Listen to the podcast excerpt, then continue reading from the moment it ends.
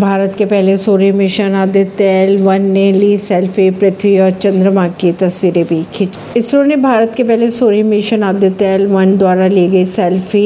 share की Aditya L one ने पृथ्वी और चंद्रमा की तस्वीरें भी खींची इसरो ने 2 सितंबर को श्रीहरिकोटा से आदित्य एल को सफलता पूर्वक लॉन्च किया था इसके दो दिन बाद चार सितम्बर को ये सेल्फी ली गई परमी नई दिल्ली से